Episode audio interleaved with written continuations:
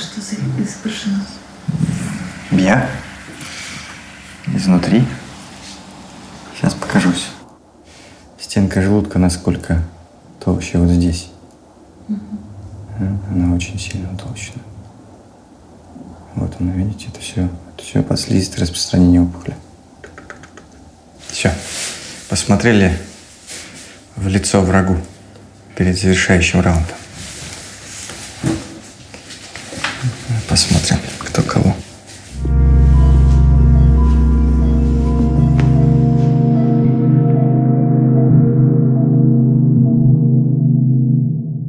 Личный опыт всегда хуже, чем данные исследований, поэтому э, исследования говорят, что порядка около 40% больных могут отреагировать вот на ту химиотерапию, которую я провожу. Поэтому где-то так. Ну, соответственно, 60 не реагируют.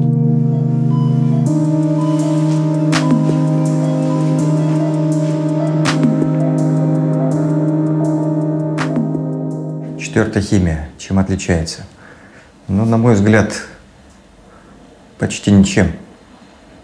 Э, кроме того, что чувствуется уже кумулятивно токсический эффект, который выражается в повышенной слабости, ну то есть астенизация происходит.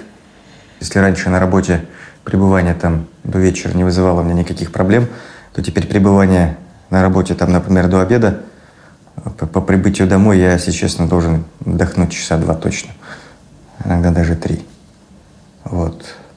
Может быть, повышенная раздражительность, хотя по мне, наверное, это не очень видно, но я чувствую, что некоторые вещи начинают, которые раньше не вызывали во мне раздражение, начинают вызывать определенное раздражение. Может быть, может быть, это, конечно, информационный вал, который на меня свалился нежданно, негаданно за последнее время.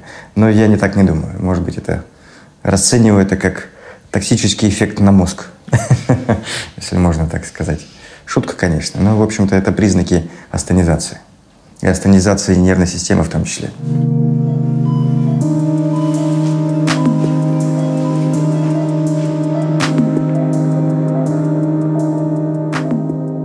Завтрак был на работе. Я пил чай с бутербродами и шоколадкой. Съел 2-3 бутерброда и, ну, там, несколько кусочков шоколадки. А в течение дня, а вот э, в обед, обед, обедать мне, ну, я не обедал на работе, уже по приезду домой дома поел, ну, первое, второе, компот, как говорят, да, и, в принципе, все. Ну, как обычно. На самом деле, мой рацион изменился. Я э, по рекомендациях своих докторов как-то уже упоминал о том, что я исключил острое жареное жирное, да, практически полностью, исключил молочное полностью, потому что это влияет на, скажем так, ваш, э, ваше хождение в туалет. Поэтому та пища, которая позволяет мне добиться нормальной регули... ну, Э, нормального хождения в туалет, вот сейчас она для меня является обычным рационом.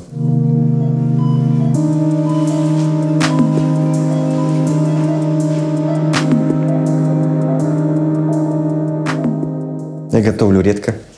Мое коронное блюдо – это жареная картошка. До сих пор никто в моем доме не может повторить по качеству э, этого блюда меня. То есть это то, что я Действительно, умею готовить, этому меня научил мой отец еще. Когда я был первую свою жареную картошку пожарил в первом классе. Поэтому, видимо, как говорят, правило 10 тысяч часов. Я стал профессионалом в этом, да, то есть жарить картошку – это мое. Что могу сказать про мясо? Это мое любимое блюдо. Мне очень нравится стейк, стейк рибай. Супруга мне жарит этот стейк. Стейк приготовить просто – вы же знаете, да, что там фактически две минуты на одной, две минуты на второй стороне, и по большому счету мясо мраморной говядины готово. Поэтому вот это я себе позволяю делать раз в неделю.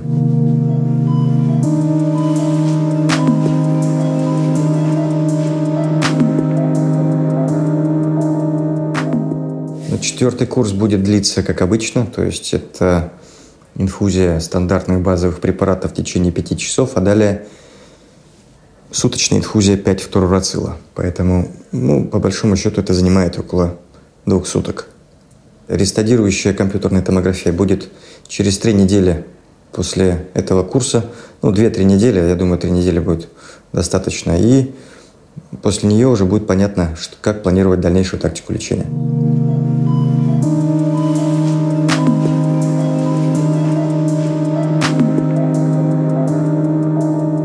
Надежды больных всех, всем понятны. Все надеются, что эта опухоль, которая у них есть, она отреагирует и уменьшится, да, и уйдут, например, там, если есть метастазы. Вот. И, безусловно, эта надежда у каждого человека в душе всегда есть. Очень сложно говорить с человеком, который пришел ну, в, таком, в такой надежде, и мы, например, не получили того результата, который, на который мы все э, рассчитывали, на который мы надеялись. Это всегда очень сложно говорить о прогрессировании, да, о неэффективности этой схемы. И, как правило, это означает то, что оперативное лечение в этой ситуации может быть и лишено смысла, да, но чтобы понимать дальнейшие перспективы, э, нужно знать четко статус этой опухоли. То есть есть еще варианты иммунотерапии, да, то есть есть специальные тесты, которые позволяют выявить определенные мутации, которые позволяют в терапию добавить какие-то таргетные препараты. Поэтому ну, это комплексно очень все нужно оценивать. Да? Например, возможно также проведение второй линии химиотерапии. Понятно, что вероятность ответа опухоли на вторую линию гораздо меньше, чем э, вероятность ответа на первую линию. Но, тем не менее, этот шанс там, в районе 10-15%. Да? Если мы говорим с вами о ответе при первой линии, то это порядка 40-45%. На вторую линию реагирует только 10-15% э, пациентов, к сожалению. Но не озвучить это тоже нельзя. Да, и обычно, когда ты говоришь больному о том, что вам будет показано, наверное, проведение там, второй линии химиотерапии, что у вас еще есть несколько препаратов, которые мы оставили в резерве, никогда не знаешь, в какую группу попадет больной. А вдруг, да? И ты всегда должен это озвучить. А больной должен сам решить, насколько он захочет проводить вторую линию химиотерапии.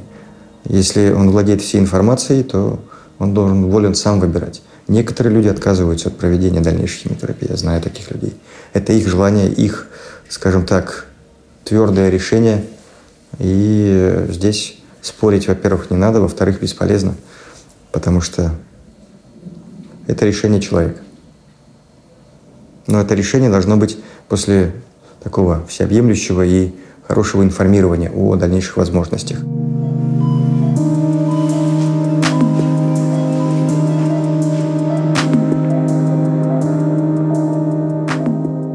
Никто не может сказать при общении со мной, что я там себя как-то плохо чувствую. На самом деле я чувствую себя хуже, чем, естественно, до химиотерапии. Это нормально. Но я молодой человек, да, сильный, и поэтому мне это, может быть, переносить проще. Есть люди, которые лежат две недели, да, приходят на химиотерапию, их привозят с плохими анализами, приходится готовиться. Иногда, ну, в общем, все по-разному это переносят. И поэтому понимание того, что будет еще какое-то лечение, которое обладает эффективностью 10-15%, да, или альтернатива, ну, там, прожить столько, сколько ему осталось в нормальном соматическом статусе без последствий химиотерапии, это решение здравомыслящего, скажем так, нормального человека. Поэтому он волен выбирать между этими двумя вариантами и отказаться от дальнейшей химиотерапии. Насколько это правильно, не мне судить. Каждый должен сам для себя решить, насколько это для него нужно. Понятно, что это решение может быть приниматься и не единолично, может быть, да, после совещания и э, с родственниками, с близкими. Ну и, в общем-то, вот так.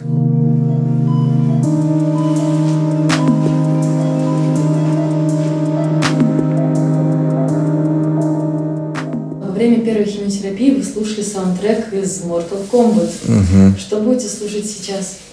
Хороший вопрос. Я думал, на самом деле, об этом.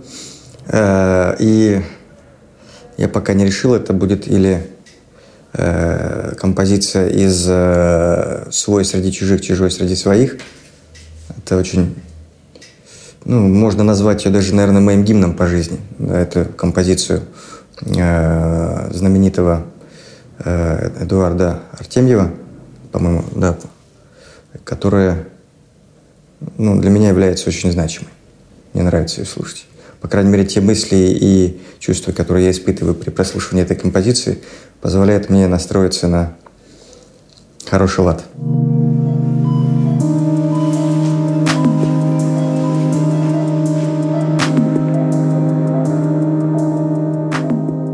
Да, тебе придется. Ну, 300, Давай ё-моё, ну это херня. В прошлый раз было больше. Ну, не тысячи же, ничего не... Это самое. Одно дело, если когда есть в печени, да, что-то, слава богу, там пока чисто. Поэтому... М-м. Так что на два дня делим, сейчас поставят девчонки. Доза осталась прежняя? Я не уменьшала дозу. Я расщепила, но не уменьшала. Ты понял? Вот. Сейчас девчонки подключат все. Вот. Ну, не- ну не психуй, не психуй, пожалуйста, четвертый курс.